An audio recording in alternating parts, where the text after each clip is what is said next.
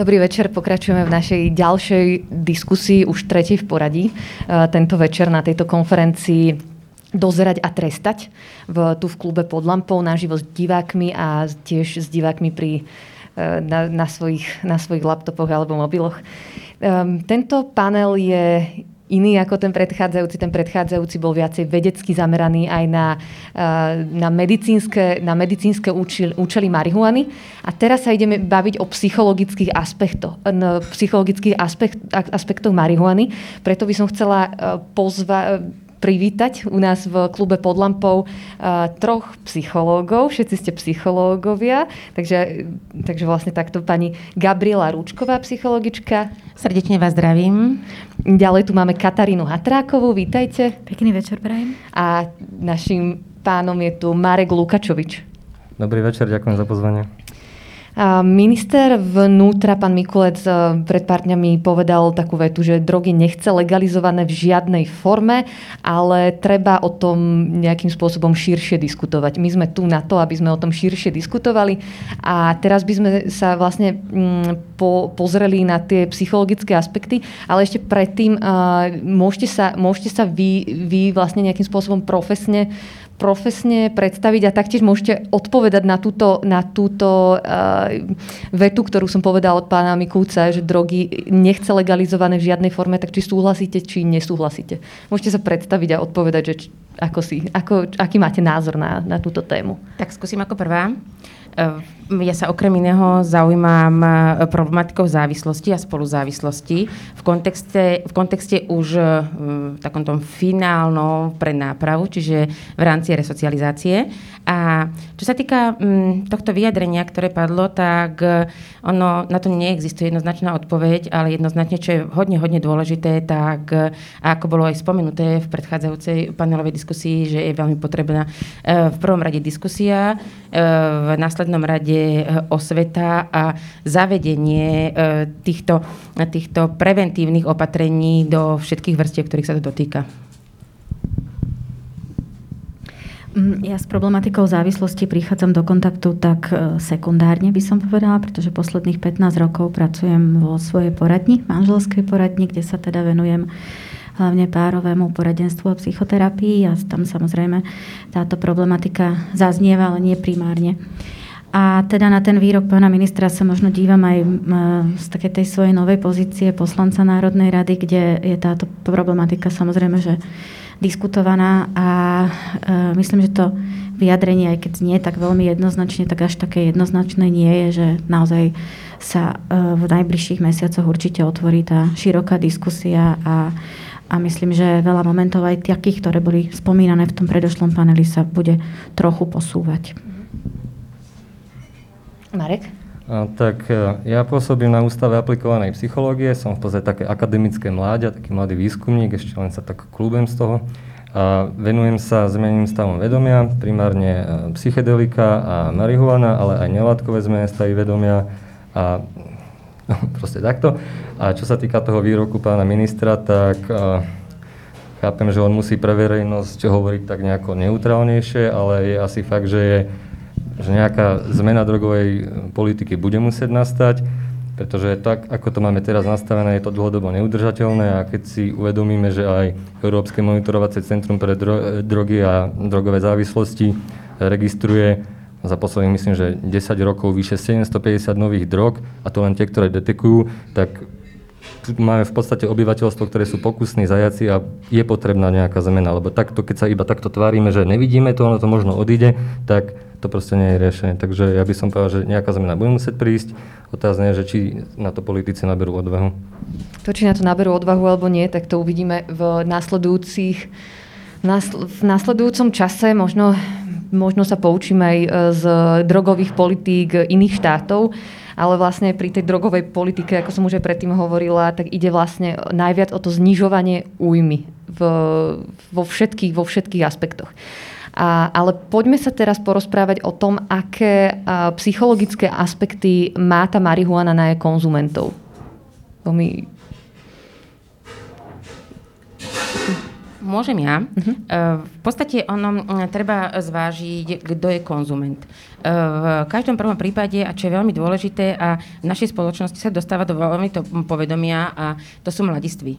A je naozaj smutné, robím niekoľko rokov práve v resocializácii a tá veková hranica klesá rapidne nižšie a nižšie.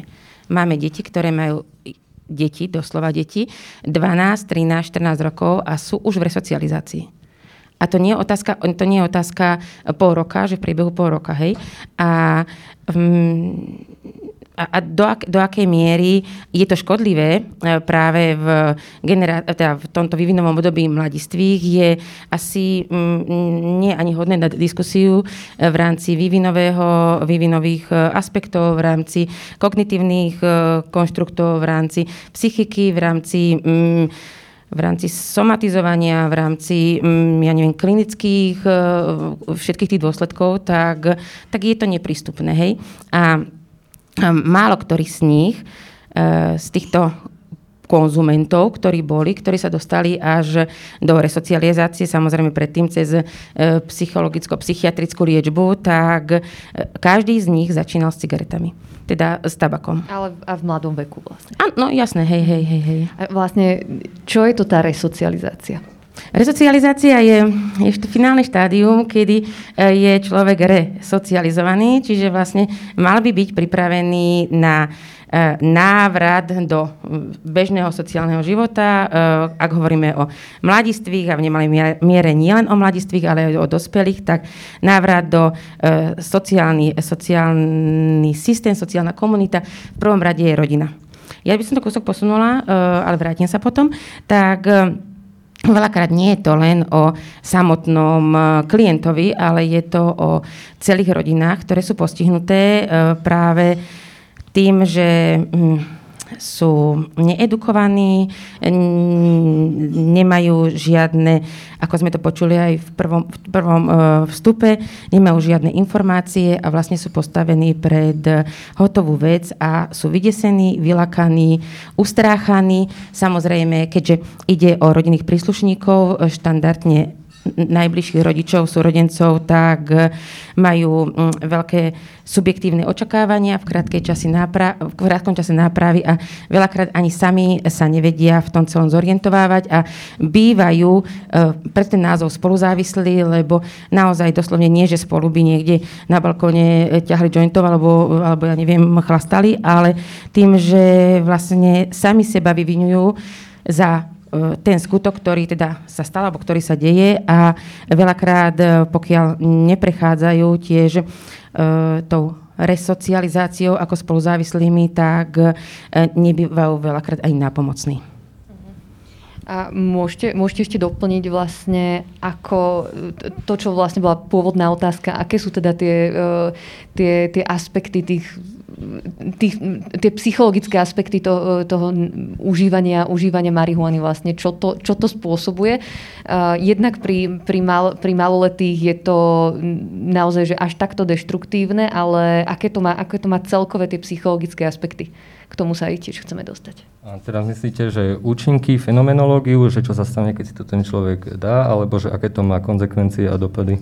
Môžeme, pre, môžeme uh, tie konse, konsekvencie, keďže, keďže riešime ja by som tak povedal, že najskôr to musíme rozdielovať, že aké sú intencie, že či ide o užívateľov kvôli tým lekárskym motiváciám alebo tým rekreačným. A keď sa budeme baviť o tých rekreačných, tak si treba uvedomiť, že aký vzorec užívania má daný človek. To môže byť, že nejaký experimentátor raz za mesiac, môže to byť nejaký taký labužník, že raz e, za týždeň, keď je piatok, sobota a sú splnené povinnosti. Potom môže byť vzorec užívania, že napríklad 4 krát do týždňa, čo už je definované akoby chronické užívanie. A potom sú aj ľudia, ktorí užívajú buď každý deň 10, 10 bong alebo 10 jointov a to už je teda výrazne chronické užívanie a tam sú aj tie Aha, pardon. A tam sú aj tie dopady teda e, výrazne horšie. A keď ste sa pýtali na tie konsekvencie, tak e, to treba rozdeliť na kognitívne, emočné, sociálne, vôľové, teda motivácia, sebaregulácia a možno aj také existenčno-spirituálne. Pri tých kognitívnych e, výskumy dokladajú, že tí chronickí užívateľia, ktorí majú ten vzorec veľmi taký negatívny, že sa v tom až tak zaciklili, tak tá pozornosť, je výrazne narušená schopnosť osvojovať si nové poznanie a kódovať ho do dlhodobej pamäti je výrazne narušená. Následne tzv. recall, teda vyvolávanie z pamäti si poznania je tiež výrazne narušené. V tej emočnej oblasti môže dojsť k, ako to povedať, no môžu sa dekompenzovať, ak majú nejaké latentné psychické poruchy a v tej vôľovej oblasti sa môže objaviť amotivačno-abulický syndrom, tzv. taká prokrastinácia, že sa ťažšie naštartujú do nejakého do nejakej aktivity, aby splnili svoje povinnosti. A ja by som chcel ešte nadviazať na kolegynu, ktorá hovorila, že, že tie deti, ja som robil taký prieskum na 1737 užívateľov marihuany sa tam vyjadrilo a vek iniciácie, teda kedy oni začínajú užívať tú marihuanu, je v priemere 16 rokov a 4 mesiace. A smerodajná odchýlka je tam 2 roky. Takže my tu máme naozaj deti, ktoré v 12, v 13 rokoch začínajú užívať marihuanu, pričom tu tá pointa, kam smerujem, je, že čím komplikovanejší cicavec, tak tým dlhšie trvanie sa centrálna nervová sústava vyvinie a u ľudských bytostí to je až do 25. roku je mozog v podstate zrelý a schopný akoby no proste, že už je zrelý, hej. Takže keď je 12-ročné dieťa užíva marihuanu, tak je jasné, že tam budú značné vychýlenia kognitívne, emočné, vôľové, v sociálnom rozmere, s komunikáciou a tak ďalej. Takže to by som tak za mňa povedal. A, takže keď sa nerozprávame o tých rekreačných užívateľoch, ale o tých takých že pravidelných užívateľoch, čo môžu byť naozaj, že aj tie, aj tie, tie maloleté deti, ale aj starší, tak uh, je, tam, je tam vlastne jasné, že ja neviem, či do toho 25. roku, alebo v tom, v tom mladšom uh, vývojovom štádiu je to jasné, že im to viditeľnejšie poškodzuje tie, uh, tie mozgové časti, alebo vlastne nejako celkovo tú psychiku? Mm, ja myslím, že bez pochyby, tak ako kolegovia spomínali, áno, tie, tie následky na e, kognitívny vývoj, vývin a emocionálny vývin sú, sú zretelné. Čím skôr to dieťa začína, tak, e, tak tým si dovolím povedať, že sú väčšie myslím, že aj experimenty to podporujú. Z toho sociálneho hľadiska pre mňa je napríklad zaujímavým pozorovaním, že e, niekedy, keď som keď som pracovala na školách ako školský psychológ, čo je v tejto chvíli možno, že 20 rokov dozadu, tak e, nie som ešte tak stará, ale s mnohými tými klientami, ktorí v tej dobe boli stredoškoláci, sa dnes stretávam ako s rodičmi.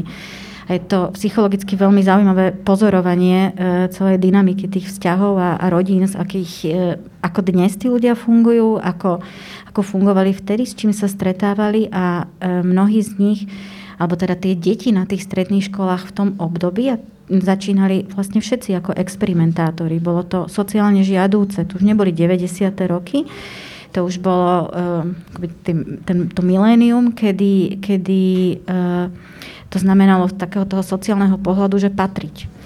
A samozrejme netýkalo sa to všetkých typov škôl a všetkých typov uh, osobnosti, alebo teda možno tej sociálnej štruktúry, ale ale boli to možno, že špecifika, ale práve mm, je zaujímavý ten vývin, že tí, tí, tak ako tí, ktorí ostali a teda akoby si vypracovali obranné mechanizmy také, že, že tú situáciu ako tak zvládli, napríklad v rodine a podobne, tak e, zaujímavé je, že ostali ďalej v takej tej akoby ľahšej forme a naďalej, e, naďalej marihuanu užívajú ale pre mnohých to boli naozaj že otvorené, otvorené dvere k tvrdým drogám.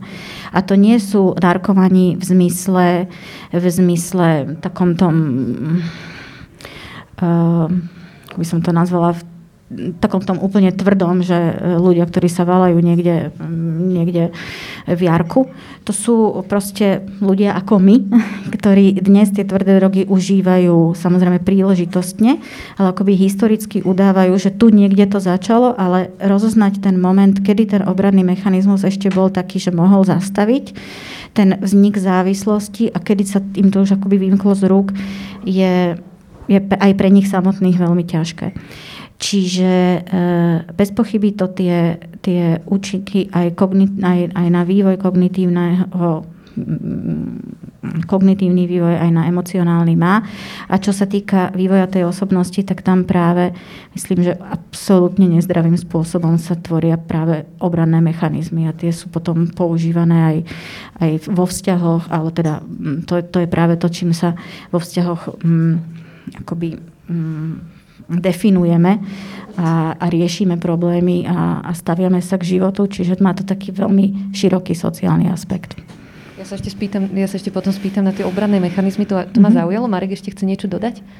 Ja som chcel len povedať, že možno sledovať nejaké dámy ako vo veku, ktoré sú proste matky a aby som chcel povedať, že aby sme až tak úplne nestrašili, to nie je, že každý, kto experimentuje s marihuanou, že uh, skončí závislý, tam je tá percentuálnosť možno niekde okolo doktor Okruhlica hovorí 7%, mm-hmm. to hovorí 9%, 9%. Keď si prirátame to, že máme na Slovensku stigmu sa priznať celkovo k nejakým problémom a, a k takýmto psychickým problémom, tak v tých štatistikách nie sú zahrnutí ľudia, ktorí si to riešia sami tzv. sebamedikáciou. Takže e, to je iba 10%, ktorí skončia v tej závislosti a tá pointa, ktorú chcem povedať, je, že väčšinou už ide o ľudí, ktorí majú nejaké uh, psychické problémy, ktorí si väčšinou prešli nejakým emočným peklom a v podstate tá molekula, to užívanie je forma akoby obraného mechanizmu, ktorým si cez niečo externé satrujú niečo vnútorné. Ak by som dal taký príklad, tak ak je niekto, taký ľahší dám, ak je niekto hardcore introvert a má problémy v sociálnej interakcii, no tak uh, jed, jed, jedno pivko, jedno vínečko a zrazu, ja to mám, že sociálny lubrigant a zrazu sa tak rozprávajú, už to ide oveľa ľahšie, tak uh, pr- proste týmto som chcel povedať, že to nie je instantne závislosť, a že, aby sme nestrašili tých ľudí, ak nasledujú, som pochopil, že je to konzervatívny, toto akoby publikum, tak ak nasledujú nejaké matky, tak aby si nemysleli, že ak budú experiment, tak instantne sa tam skočí do závislosti. To je fakt iba u tých 10% plus mínus a zároveň u ľudí, ktoré majú už nejaké psychické problémy duálne ak diagnózy. Do, ak môžem doplniť, eh, tak ono to, keď sme tak nejak sme zostali pri, mlad, pri deťoch, pri mladistvých a podobne, tak nie vždy je to iba o marihuane. E, experimentovanie s alkoholom, experimentovanie je s, s rôznymi vyrobenými, a teda sa veľakrát až čudujem, teraz možno pôsobím ako taká stará teta, ale e, keď, prichádza, keď prichádzajú už do individuálnych terapií a keď sa rozprávame, ako čo skúšali a v tom tomto veku e, majú chuť sa aj pochváliť a potom si aj tak nejak zaťukať do čela, tak e, naozaj e, ono to nie je len marihuana, ale je to čokoľvek, aby sme, teda aby oni nejak vystúpili z toho radu, z tej všednosti, keď už na seba potrebujú na základe niečo poukázať. Presne ako hovoril kolega, buď sú v nejakej skupine, či už vrstovníckej, alebo rôznorodej, ktorá ich potláča alebo vlastne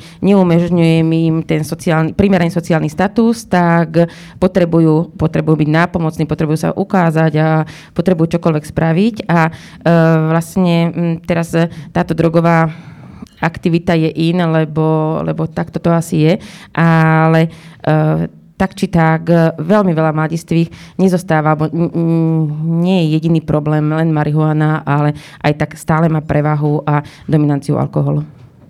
Uh, áno, ten, a my... ktorý, teda, čo chcem vravieť, že ktorý je uh, hodne nebezpečný uh, presne na všetky tie uh, konštrukty, o ktorých sme tu spomínali, nebudeme ich znova opakovať, od emocionálneho, uh, vývinovo-kognitívneho a spoločenského, čiže sociálneho a tak ďalej. Ja, ja by som možno ešte, že keď sme tak premostili od tých detí k tým mladistvím, okolo takých 18 rokov, tak tam je dôležité obdobie podľa Eriksona formovanie identity. A to súvisí s tým, že si v podstate, tak mám, že mláďata si testujú, čo môžu, hranice aj vo vzťahu k rodičom, čo im ešte dovolia, čo nie. A tam je experimentovanie nielen s drogami, ale aj experimentovanie so sexualitou, experimentovanie aj s násilím, experimentovanie s rôznou drobnou kriminálnou činnosťou. Profesor Hajný hovorí, že proste v tomto štádiu je také bežné, že si človek tak hľadá seba, sám seba a skúša si, že čo môže a čo nie. A väčšina tých ľudí, ktorí potom experimentuje, tak od toho ustúpi, že to nie je, že si vybudujú vzorec e, užívania a závislosti. To je len v danom období, skúmajú seba a svoje hranice, pretože sa pripravujú na vyletenie z hniezda a na to, že čo vlastne dokážu. A aké sú vlastne tie aspekty na to, že OK, začne, začnú, to, začnú to užívať. E, nevravme, že úplne, úplne detská, ale taký nejaký mladiství na strednej škole napríklad. Začnú to užívať, ale z niektorých, e, z niektorých sa potom stanú rodičia, majiteľia fírie, normálni pracujúci a, z a niektorých to nejakým spôsobom ovládne a stanú sa závislými. Vlastne, že aký je rozdiel v týchto ľuďoch, alebo m, e, kde sú nejaké také slabé miesta toho človeka, že áno, že ja do toho môžem spadnúť rýchlejšie. Alebo napríklad m, vplyv rodiny, alebo sociálne, sociálna vrstva, alebo dá sa to pomenovať vôbec? No, toto nie je jednosmerná ulica a v podstate vychádza to od raného detstva, od vývinu, od sociálnej stability, cez psychickej predispozície až po e, našu somatizáciu, náš, e, náš imunitný systém a podobne. Takže v podstate tam je veľmi veľa, veľa premenných, do akej miery e, sa to môže ukotviť ako možná závislosť, ale ja by som apelovala stále na či už primárnu alebo sekundárnu rodinu alebo blízkych, ktorí pokiaľ sa niečo takéto deje a uh, netreba si predtým nejakým spôsobom dávať ružové okuliare alebo zakrývať sa, otáčať sa, treba v týchto veciach komunikovať, rozprávať a hľadať spôsoby, a, lebo práve tie dôsledky sú v tých, ani nie v tých resococh, ale na na tých, na tých psychiatriách a e, deti mladiství, ktorí sú roztúlaní kade tade a e, končia možno aj nejako závislí, ale s rôznymi e, inými poruchami, kedy sa rozpucháva schizofrénia, kedy, ja neviem, skončia v kriminále, kriminalita a tak ďalej, tak bipolárne, teda nechcem hovoriť len o tých psychiatrických diagnózach, ale to tak nejak prelínam aj s, tým, s tými sociálnymi a v podstate potom rodinní príslušníci majú oči preplač a presne ako povedala kolegynka, tak tak veľakrát um, tie prvé vzory majú z domu. No, takže poďme k tým rodinám. A ako je to, teda je užívateľ marihuany na... Samozrejme máme niekoľko, niekoľko z tých stavov užívania marihuany, od toho rekreačného, čo si dáva, že občas až do toho, že častejšie. A, a ako to ovplyvňuje tie, tie stavy v rodine? To je jedna otázka, že ako to, ako to s, s tou psychológiou v rámci tých, e, tých, tých rodinných vzťahov, či už s partnerom, alebo s rodičmi, alebo, alebo s kýmkoľvek. A potom vás sa spýtam na to, ďal, ďalšiu otázku ohľadne toho, že už keď sú závislí, tak čo, čo, aký vplyv má na to tá rodina. Takže by sme mohli začať touto. Ja ešte možno k tomu môjmu predošlému vstupu, že ja som v mhm. žiadnom prípade nechcela strašiť, skôr e, ma v tejto súvislosti e, on práve napadlo to, že je to taký zaujímavý moment, že e, nie každému z nás sa v tej individuálnej terapii alebo teda v tom kontakte s klientom podarí akoby spoznať celú tú dráhu toho, mm, toho človeka a ten vývoj a tam sa presne skrýva to, čo spomínala Gabika, že, mm, že musí sa spojiť niekoľko faktorov na to, aby vznikla závislosť. Že to, to nie je akoby že jednofaktorová záležitosť, že ty áno a ty nie. A, a tie faktory sa tiež nejakým spôsobom vyvíjajú v, vo vývoji toho človeka. Čiže a vždy teda z tohto vyplýva, že, že vždy môže prísť nejaký vstup zvonku a pokiaľ sú to, alebo teda čím mladšie deti sú to, tak asi skôr len zvonku, než, než zvnútra toho samotného človeka, ktorý to vie zastaviť, aj ten vývoj závislosti. A, ale teda keď sa ten vývoj nezastaví, ak sme pri tom nejakom ideálnom závislom, ak by sme ho tak mohli nazvať, tak samozrejme, že ho to ovplyvňuje e, vo vzťahoch, pretože, pretože to zasahuje jeho neviem, či je seba úcta, len veľmi psychologicky poviem. Patrí to sem, hej. A teda e, a tým pádom jeho fungovanie vo vzťahu a, a, a komunikáciu v tom vzťahu. A často veľmi často sa tento človek e, s tou, e, s tou akousi formou látkovej závislosti stáva závislým aj v tých vzťahoch. Že nedokáže fungovať napríklad v partnerskom vzťahu, že, že, sa, že lavíruje niekde v rovine nejakého si rodiča alebo dieťaťa, ale veľmi ťažko komunikuje, komunikuje v štandardnom partnerskom vzťahu. Čiže ten, tie následky sú potom naozaj že ďaleko siahle. Aj teda keď sa dostane do rôznych rolí, že mm, rodiča alebo, alebo e, sociálnych rolí, že je či už nadriadený, podriadený, to proste v tých vzťahoch sú tie faktory neprehliadnutelné. Vieme ešte nejakým spôsobom konkretizovať? Um, konkretizovať, no premyšľam nad tým, že, že ako široko to môžeme teda pojať, uh-huh.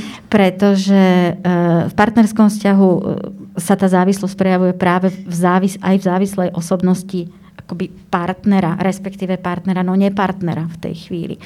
Že uh, je tam vysoká miera žiarlivosti alebo akejsi manipulácie toho, toho partnera. To sa bavíme, pokiaľ... To, to je naozaj, to je, že zostavu, uh, že že pravidelný užívateľ, že marihuany a môže to až do týchto... Aj rekreačný. Aj rekreačný. Aj rekreačný, hej. A, a... toto sú presne tie dôležité aspekty, čo si musíme povedať, aj keď už sa bavíme aj o celkovej uh, o celkovom užívaní, takže toto je veľmi, veľmi dôležité, takže kľudne pokračujte. A rovnako v tej rodičovskej roli zase lavírujú ako rodičia, buď k akejsi hyperprotektivite, pretože ja nikdy nedovolím, aby to moje dieťa robilo to, čo robím ja. A teda sú nesmierne e, starajúci sa, alebo naopak e, k extrémnej miere slobody, kedy tomu dieťaťu nedajú ani bazálne hranice. Čiže zlyhávajú v podstate aj ako rodičia. Ale ono to nie je vidieť e, u, u rekreačných e, užívateľov, to nie je vidieť, že na prvý pohľad, možno ani na druhý. Že to, je, to musí byť fakt proces, kedy toho človeka pozorujete, spoznávate v jednotlivých jeho reakciách e, na život, fungovaní v rôznych vzťahoch. Takže to sú také naozaj že dlhodobé procesy. Tak môžeme teraz prejsť vlastne k tomu, čo k vám chodia rôzni, rôzni teda, um, rôzne, rôzny na mládež na re, resocializáciu, čo oni a ich, ich rodiny. Áno, ehm, ja som tak začala rozprávať o mládeži, o deťoch, ale nielen mládež a deti, ale dospelí. A v podstate je mm, naozaj ehm, zaujímavé pozrieť na to z rôznych uhlov pohľadov. Jeden je ten, akou formou prebieha tento proces resocializácie, buď ambulantnou alebo pobytovou. Ako náhle je to ambulantná forma, tak e, v podstate mm, všetci by v tom mali zafungovať dobrovoľne, e, tak ako závislí, tak ako spoluzávislí. Pri e, ambulantnej forme spoluzávislí nie sú moc aktívni, lebo, lebo lebo tak to je. Je to troška slobodnejšie, pokiaľ ide o o tú pobytovú formu, kde klient v rámci resocializácie by mal byť na pobyte tých 12-18 mesiacov podľa toho, ako, či už je viackrát resocializovaný, do akej miery má predchádzajúcu liečbu, a akej typy závislosti, v akom type závislosti je, ako má ďalšie uh, pridružené uh, psychiatrické diagnózy a podobne. No a práve jeden z tých uh, veľmi dôležitých fenoménov je uh, rodina, alebo vlastne prostredie, do ktorého by sa mal ten klient vrátiť a e, môže, môže dochádzať úžasný proces fázovania v rámci, v rámci resocializácie, ale pokiaľ na to sám, tak e, málo kedy e, príde za dvere e, po, po procese, príde za dvere resocializačného zariadenia a e, vie sa postaviť na nohy a funguje. Také, tak, také aj nepoznám. A mm, či už, či už širšia alebo uh, užšia nejaká časť rodiny sa štandardne zmobilizuje.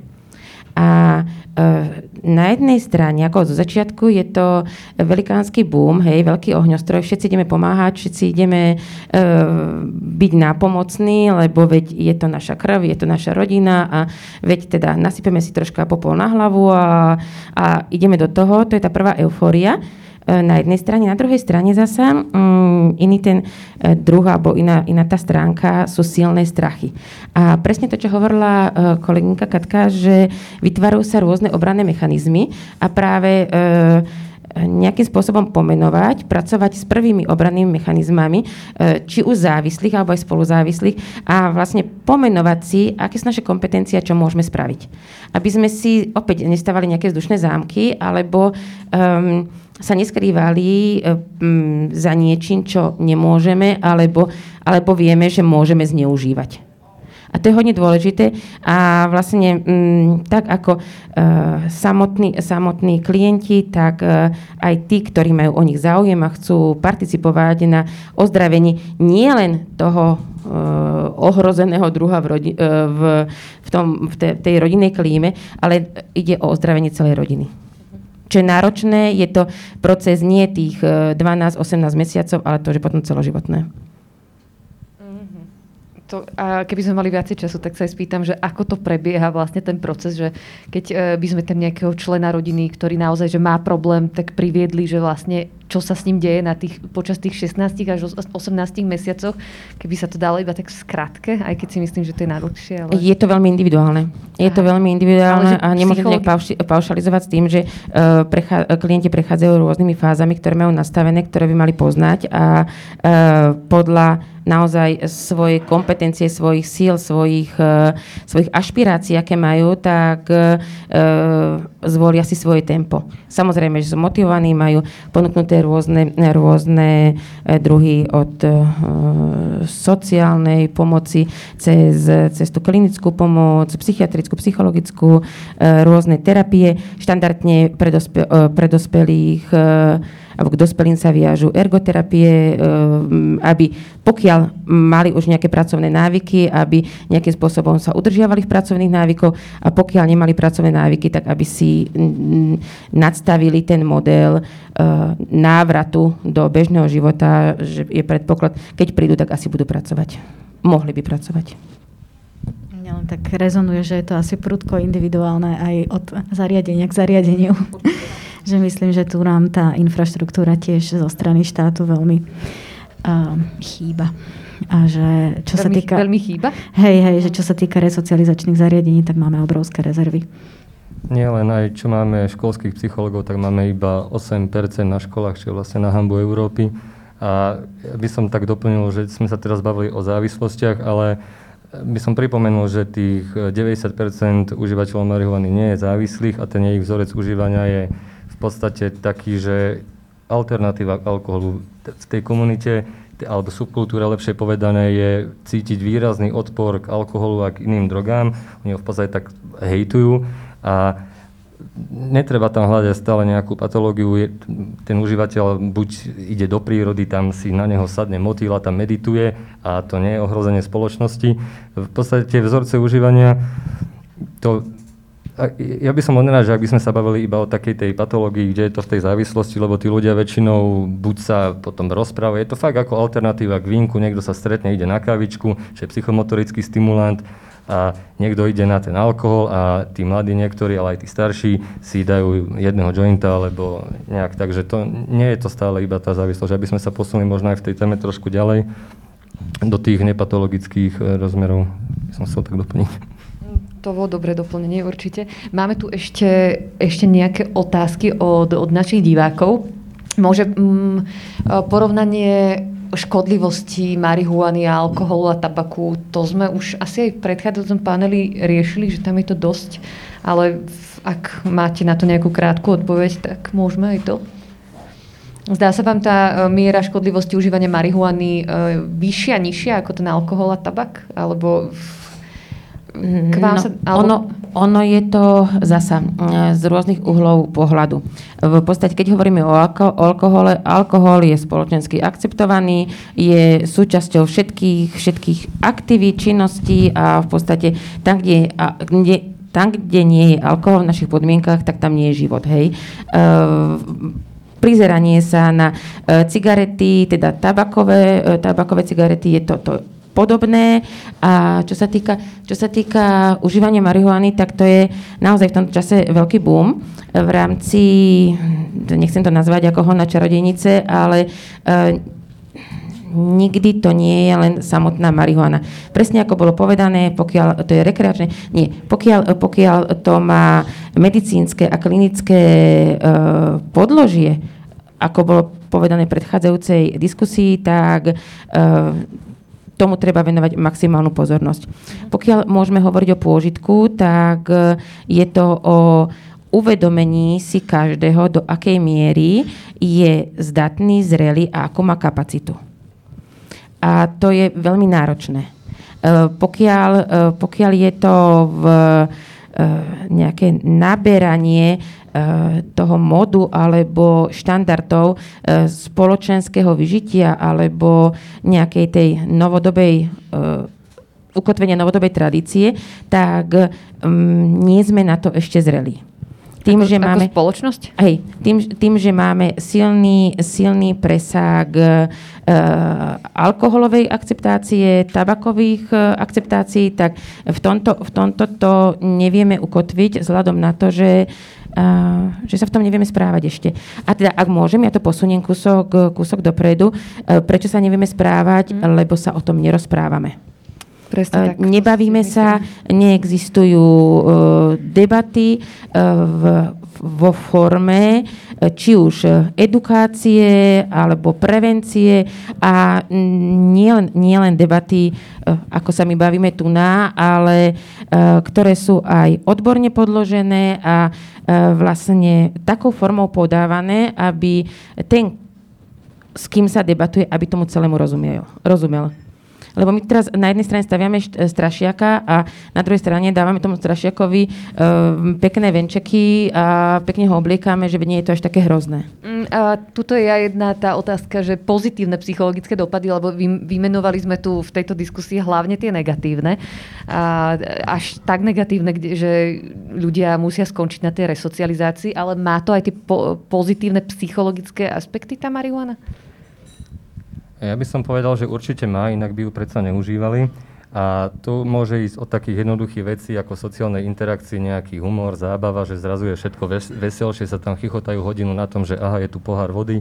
A, alebo to môže ísť do takých komplikovanejších vecí, že ak si niekto zažil, jak to emočné peklo, napríklad tú šikanu, tak si na tom stave tej marihuany, ktorá má také rozvetvené asociácie a človek je v danej viac tzv. flow v prítomnosti tu a teraz a si môže lepšie uvedomovať introspektívne veci, ktoré mu biehajú v hlave.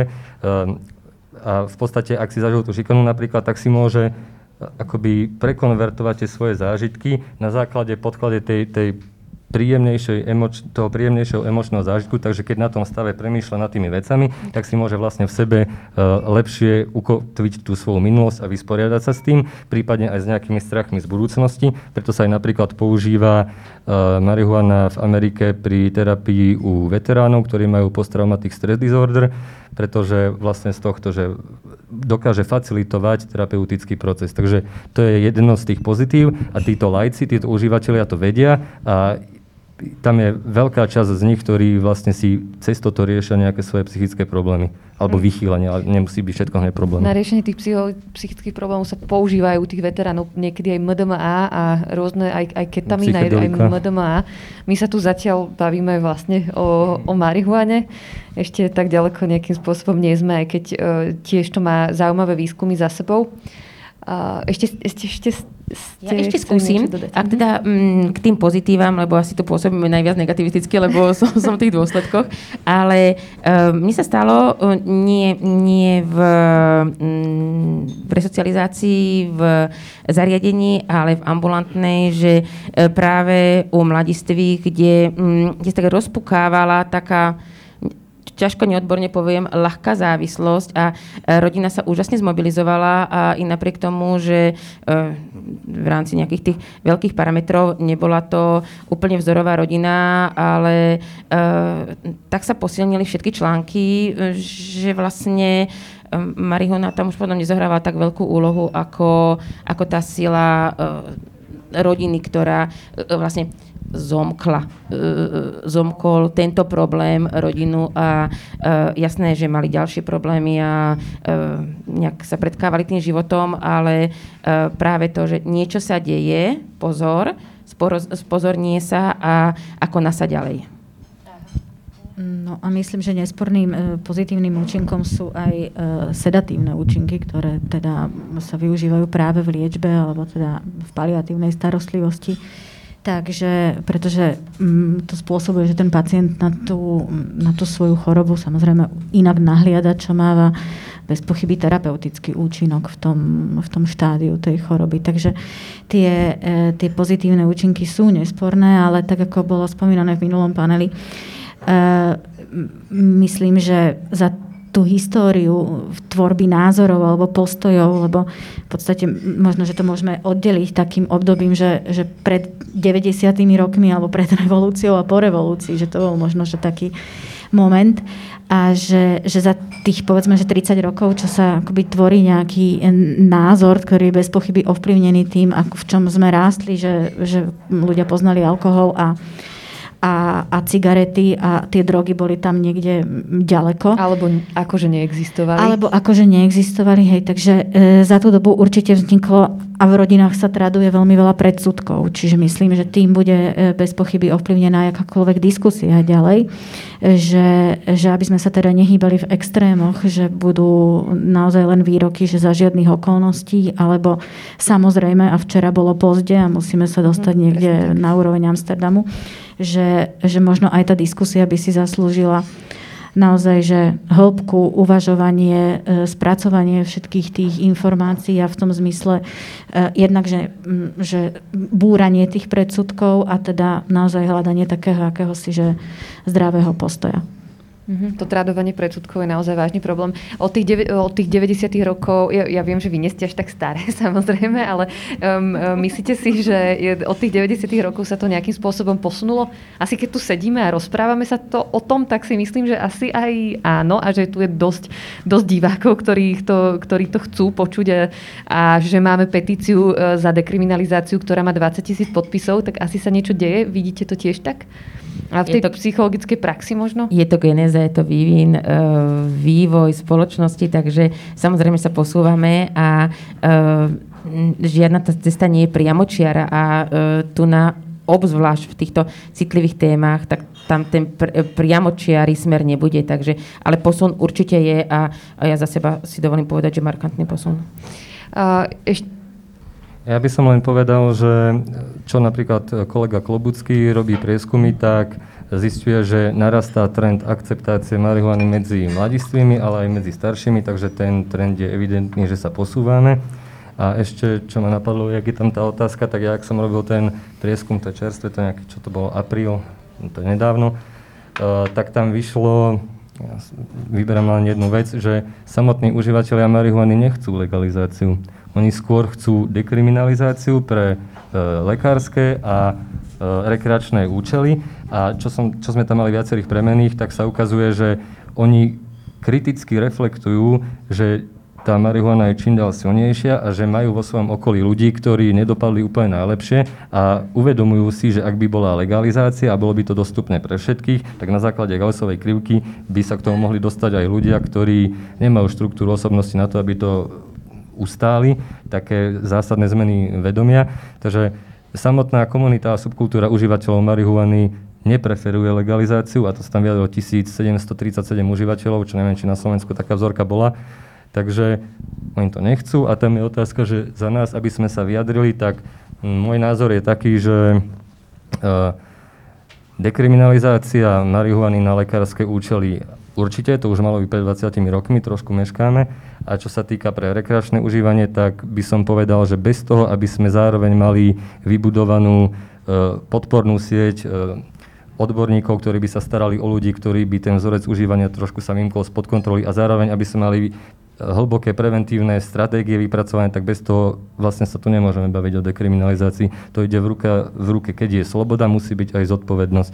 Takže my musíme viacej investovať do preventívnych programov, to je taká perlička. Slovenská republika investuje 0,05% HDP do drogovej problematiky, 180% ide na represiu, iba jedno trapné percento ide na informovanosť a ďalšie 1% ide na harm reduction stratégie, teda stratégie znižovania poškodenia. To je, to, to je dosť smutné. Takže ak chceme dobiehať západ, tak uh, neinvestujme do zbrojenia, ale investujme do do týchto vecí, do vlastne našej budúcej generácie, aby sme mali školských psychologov, aby sme mali preventistov, aby prevencia nevyzerala tak, že príde pupkatý policaj s vlčákom do triedy a tam, tam čuchajú proste, či tam je nejaká droga. To, musíme, sa, musíme to dať do rúk odborníkom, ale hlavne sa musí začať investovať do toho, to, to je vlastne naša, na, naša budúcnosť, naša mládež, aby sme investovali do školských psychológov, do preventistov, primárnej, sekundárnej, terciálnej prevencie a tak ďalej. Takže za mňa toľko, že dekriminalizácia áno, ale zároveň musí štát si uvedomiť, že tu máme nejaké adiktologické problémy a je na čase investovať aj do tejto problematiky, nielen do stíhačiek. Ďakujeme vám pekne. Ešte Asi pre krátkosť času, ja by, som sa, e, ja by som súhlasila presne to, čo povedal kolega, s tým, že opäť osveta, rozpráva, fungovanie, e, zainvestovať tam, kde treba zainvestovať, e, prevenčne a potom sa o tom môžeme rozprávať ďalej. No ja myslím, tiež len doplním, že máme jeden z najprísne, teda jednu z najprísnejších trestných úprav, teda legislatívnych úprav, Takže to je čosi, čo sa určite bude musieť do budúcnosti meniť, alebo teda v blízkej budúcnosti. Čiže neviem, či sa tá, myslím si, že sa tá diskusia nebude ďalej posúvať smerom k legalizácii, ale k dekriminalizácii celkom určite áno. A tie peniaze, ktoré sa minú na tú represiu, tak sú naozaj že obrovské, čo je vlastne dosť škoda pre štátny rozpočet. Ďakujem veľmi pekne všetkým našim hosťom. Toto bol vlastne psychologický panel, prebrali sme tu nejaké z aspektov psychologických aj o tom stave, aký máme na Slovensku. V tomto tu žijeme momentálne. Uvidíme, že čo bude ďalej, ale ďakujem všetkým hosťom. Vidíme sa asi o 15 minút na ďalšej vlastne diskusii. Ďakujem pekne. Ďakujem, ďakujem. pekný večer.